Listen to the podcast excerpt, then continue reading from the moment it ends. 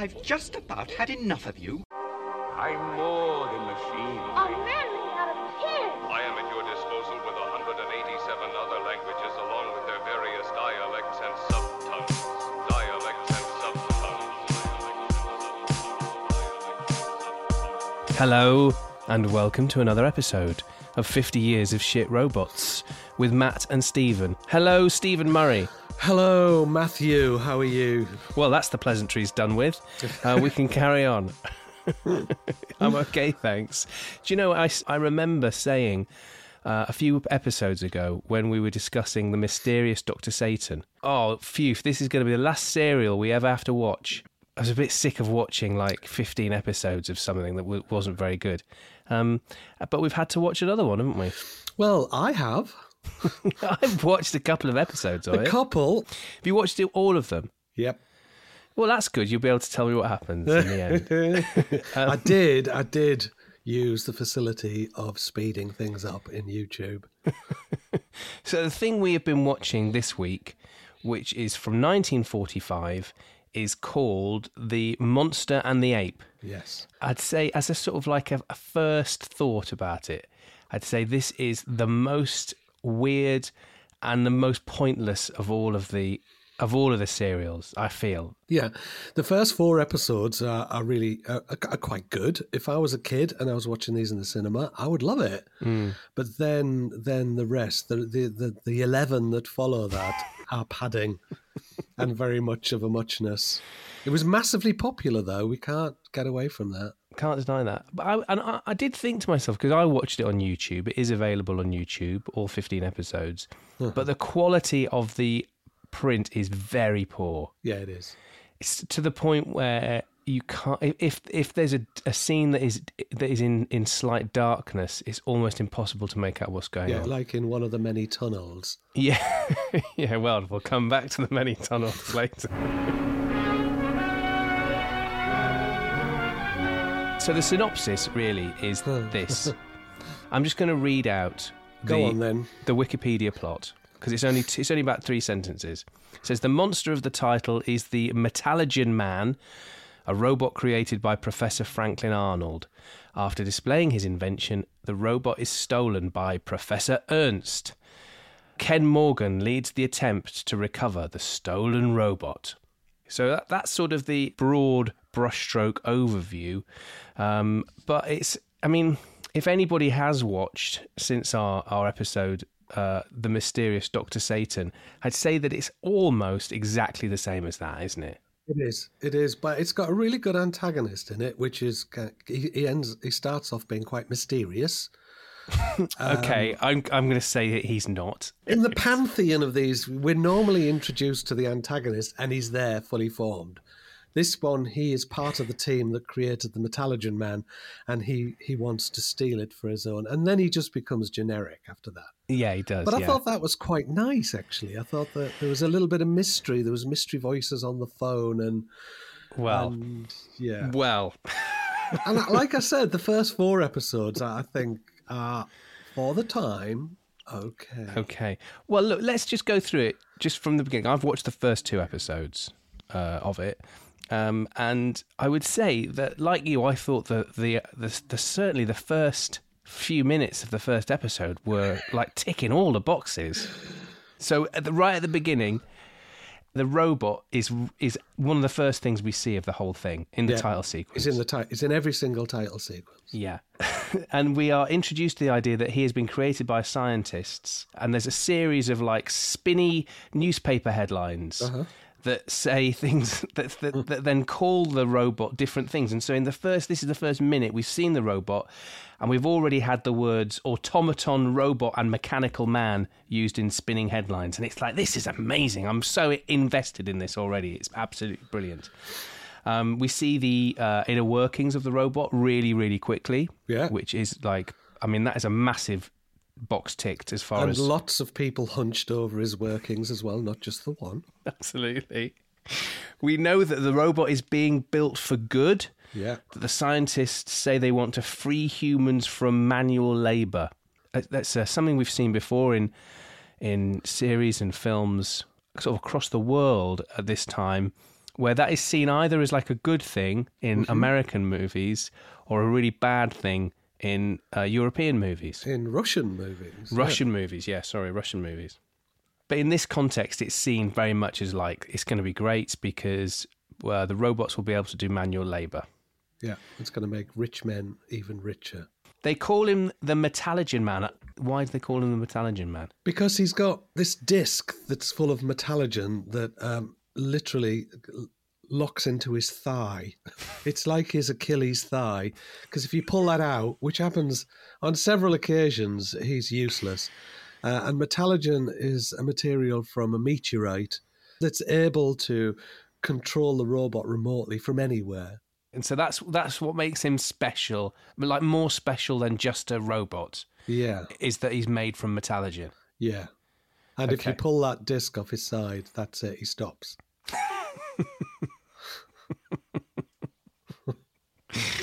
Oh dear.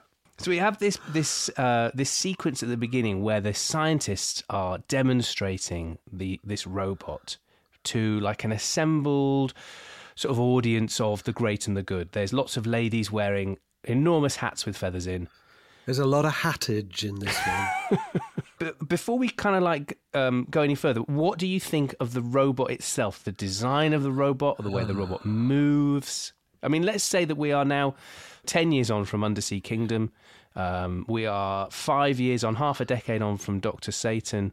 Uh, has there been a significant improvement in robot design and technology? Uh, if you can call a little skirt uh, an improvement, uh, then yeah, but no. This is what my mother would have called uh, springy faced and mealy mouthed. It's just got a really grumpy face. Yeah, got incredible cheekbones though. Oh, it has, but I mean, it's not using those cheekbones for good. No. No, it does have a little tiny little antenna on its head that f- Yeah, it seems to flash, I think, which is new. Not seen Which that is before. quite interesting because when it goes through doors, it bends down to get the antenna under the door. making it even more useless than, than I thought possible. so again, it's just another it's another man in a suit sort of vibe, um, and the way Uncredited. and the way the robot moves is very much like Oh, Stompy. yeah, it's a person who who isn't moving as freely as they could be. No, I think it's our first Stompy robot, though. Yeah, I think it might be. The suit seems stiffer than it's like than others. it's like somebody in a suit of armor. Yeah, it It's is. very clanky, very stompy. That's exactly it. And and whereas it was robots of the 30s, um, the Republic robot, I think, did it have like sort of almost like that sort of um, duct tubing as legs, Yeah, yeah, yeah. sort of concertina sort of stuff, but meant that there would there was some sort of flexibility in the leg for the performer. Yeah. But This, this, is one doesn't. no. nothing. They've attempted some kind of joint thing, Yeah, and it, it just doesn't work. yeah. Imagine putting Smartie tubes on a cat and asking it to walk.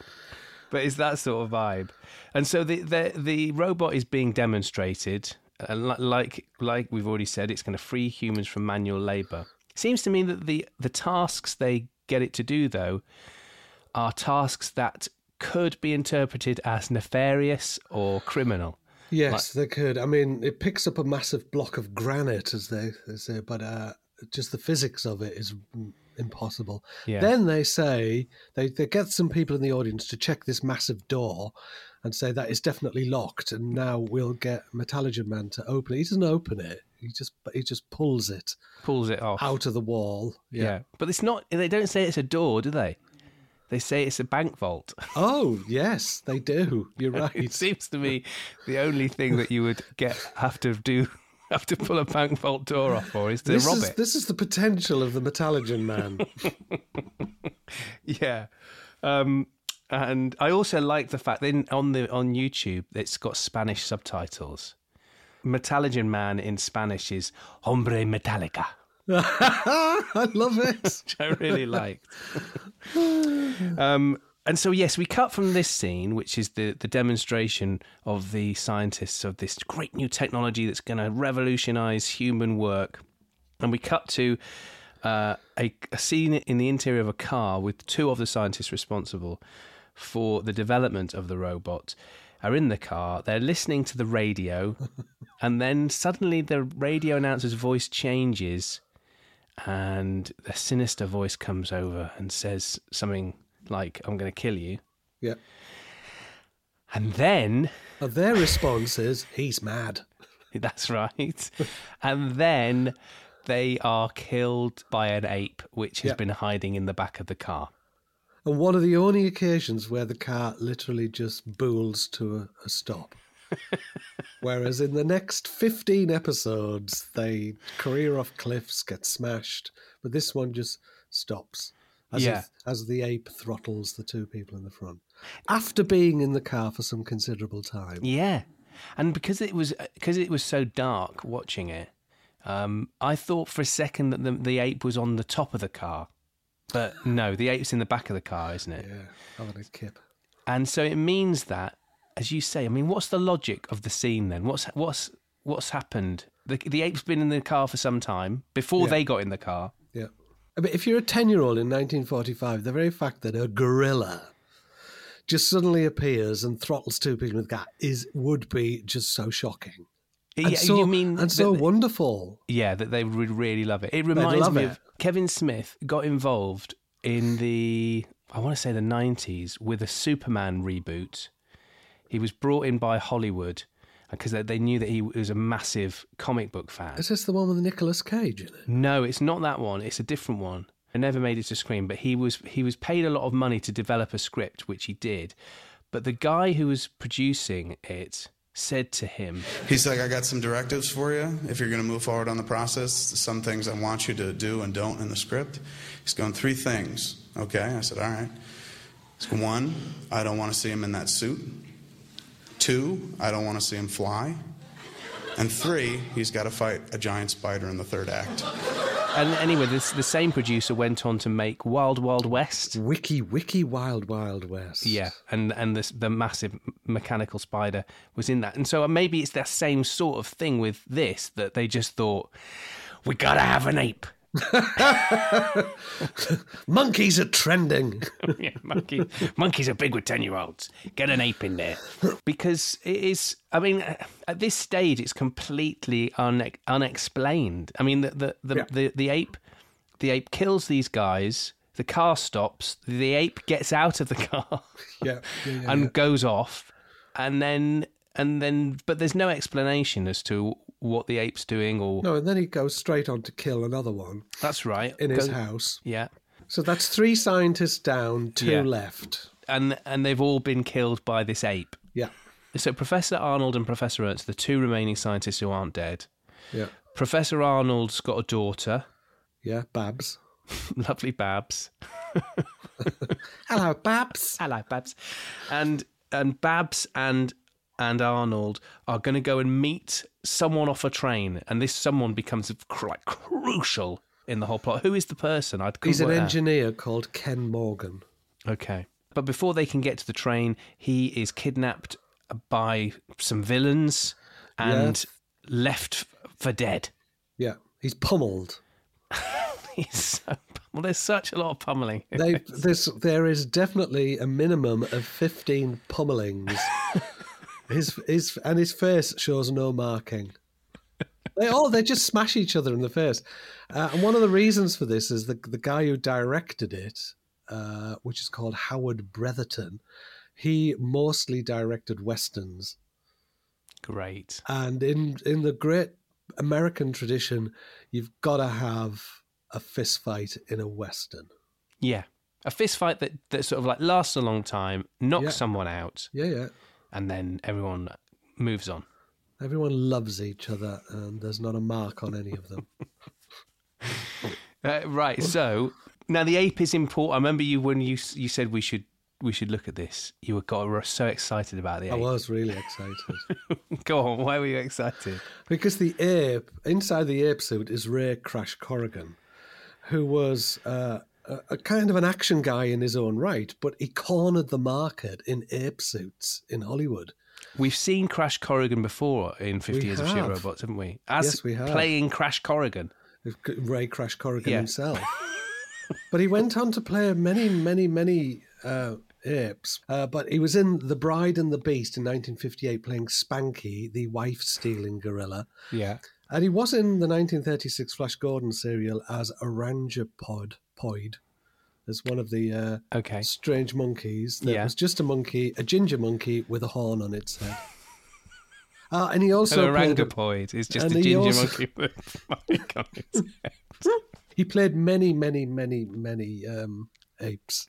He just wha- had Why he did had- he? Why? Why did he corner the ape market? because he had the ape suits. so they were And all his was it. suits. They were all his suits. Wow. So he basically played every ape in every Just about Yep, 1940s yep, yep, serial yep. or film because he owned the ape suit. He owned several ape suits. Well, I would say that. I mean, obviously, the ape is not a real ape in this. As soon as No. you see it, you realise, you know, that this is a man in a in a suit or a person in a suit. But I mean, it's not it's, it's not badly done. No, he's all right. He gets lots of. He loved doing this one because he had lots of screen time, and he could. He, he was. He messed around a lot. You can tell he's messing around an awful lot, like taking hats off people and uh, really, if you pardon, monkeying around. yeah. He's, he's enjoying himself in that suit, and he gets a lot more screen time than the robot. Yes. I wonder if the the the person playing the robot also owned the robot suit. that that was just the key to getting roles in, uh, Uh, in and Hollywood. there's probably uh, a reason why, because in in some of the posters, you see that there's a fight between the the, the ape and the robot. Um, it doesn't happen. Oh no! Sad No. times. No, no, no, no. Uh, just in, in case you were wondering why the name Ray Crash Corrigan is familiar, it's because what was the series he was in?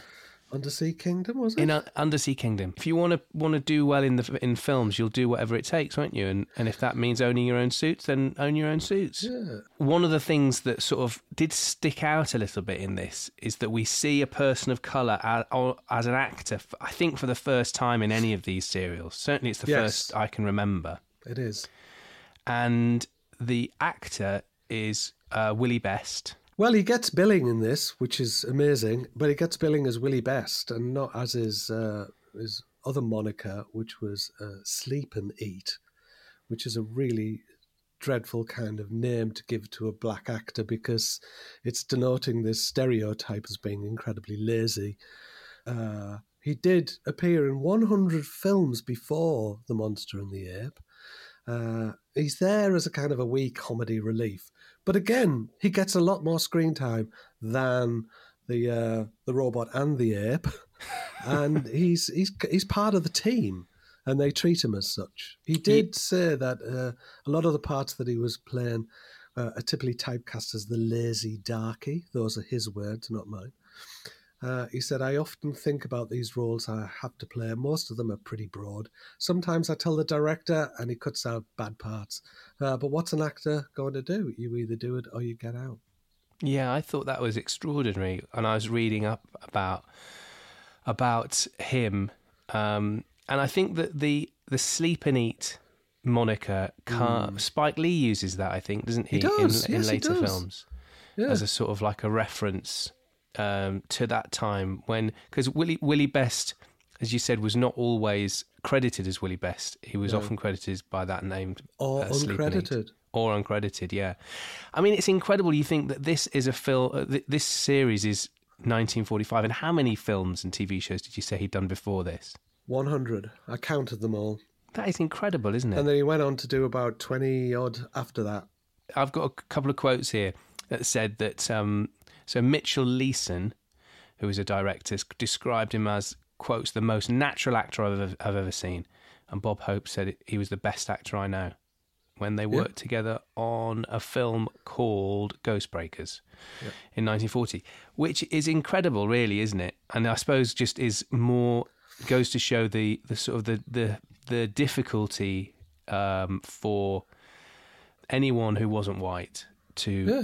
Make it. I suppose. I mean, obviously in any industry, I suppose, but but in but in this instance in Hollywood, it was so must have been so hard for um, a black actor to get a- any sort of role, and so when you got a role, you probably took it. Now, so the the action continues, and we meet uh, our, the villain who is called Ernst, But as you said at the beginning, we don't we don't know he's the villain, do we? No, it's a mystery. He's someone who's been working with the scientists. Yes, that he's right? one of he's one of the scientists. There's there's uh, five of them. Three of Yeah. them get killed. Uh, Professor Arnold survives, and Ernst obviously has survived, not been killed by the monkey because he's in control of them.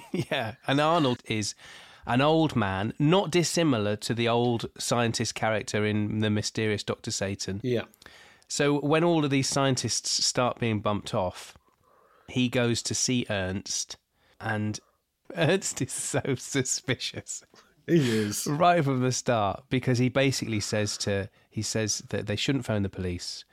That um, the other the other scientist should entrust all of the all of this special equipment to him, and he'll look after it. So anyway, so you go through this whole palaver, and then by the end of the first episode, everybody knows that Ernst is the villain. Yeah, this is true. So you sort of think, haven't we just wasted an episode? Couldn't we have just? couldn't he have just been a bit more Doctor Satan? No, I like the kind of the subtlety in that and the reveal. Oh, remember, is very remember, little you're ten year old in 1945. That's true. That is true.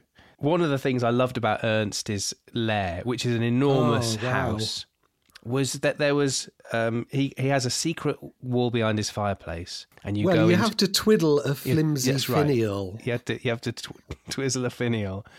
The the secret door opens in the fireplace. You go through, and then you're in a room, and in that room there's another secret door. So you've got to like operate another thing to get the door open, and then behind that there's another room, and then that's got a secret door.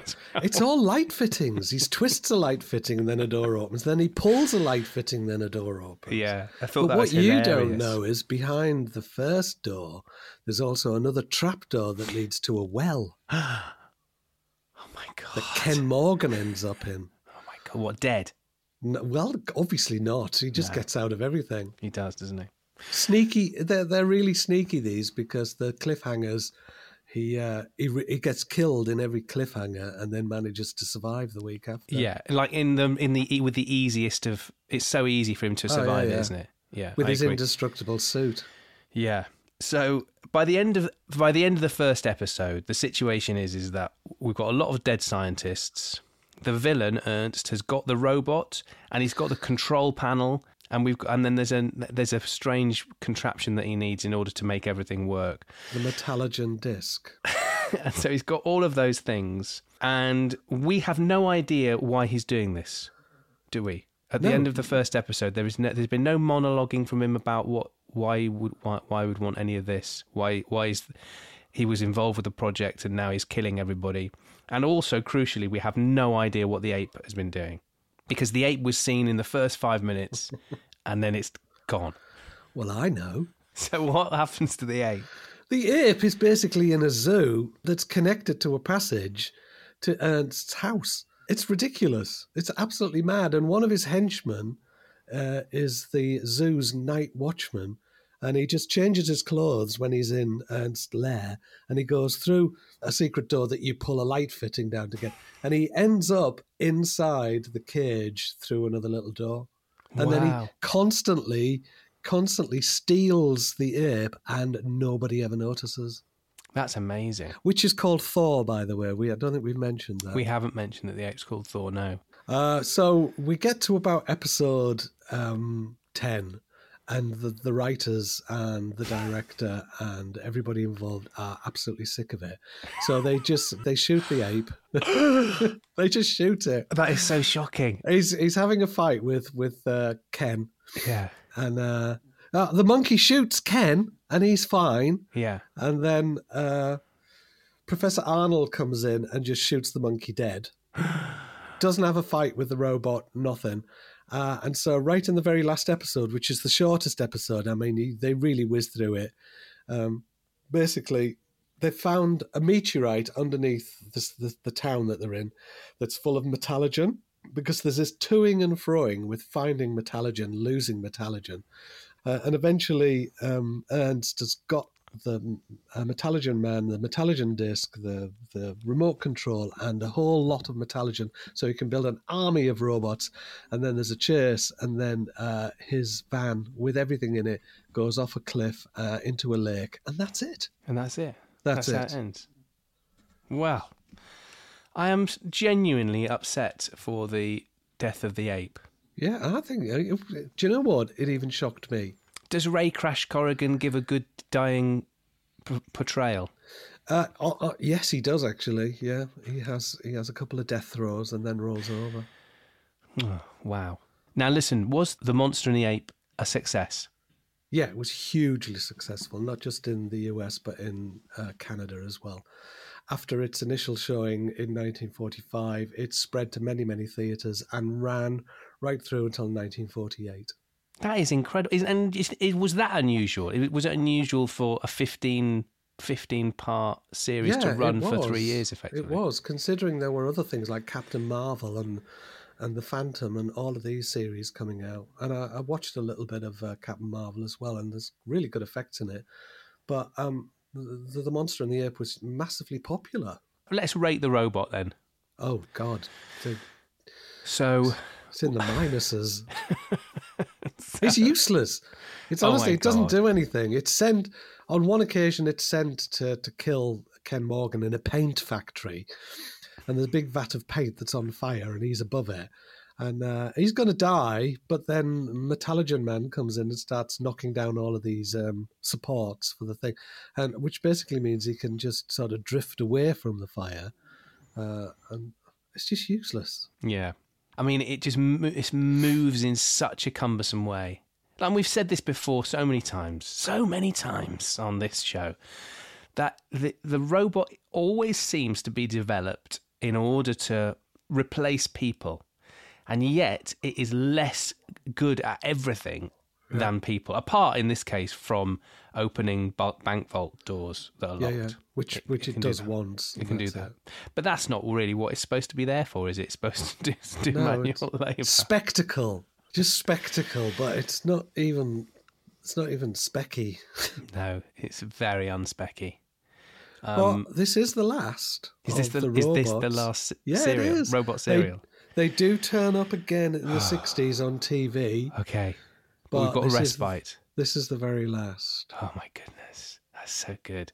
I know. And I'm really looking forward to I've been looking forward to the next film we're gonna watch for ages. Even though you you maintain there's no robot in it, but there is. Uh, we're going to be looking next time at a, a 1940s British film called The Perfect Woman. Which I watched all the way through, waiting for the robot. There is a robot in it. There is, and you know it. There is. You're being disingenuous. There is a robot. So that's what we're going to do next time. And because it it we feel that it's basically the 1940s version of Weird Science. We're going to do a double double feature: Perfect Woman and Weird Science. A mad parallel. yeah. Brilliant. All right. Well, um, thanks very much for listening. Do share with nerdy friends. Tell them about this podcast, please. That would be very helpful. Don't forget to join us on Twitter and Instagram. W- We're the same handle on both. It's at 50YOSR, at uh, F I F T Y Y O S R. And until we meet again, goodbye. Goodbye. So, what would you little maniacs like to do first?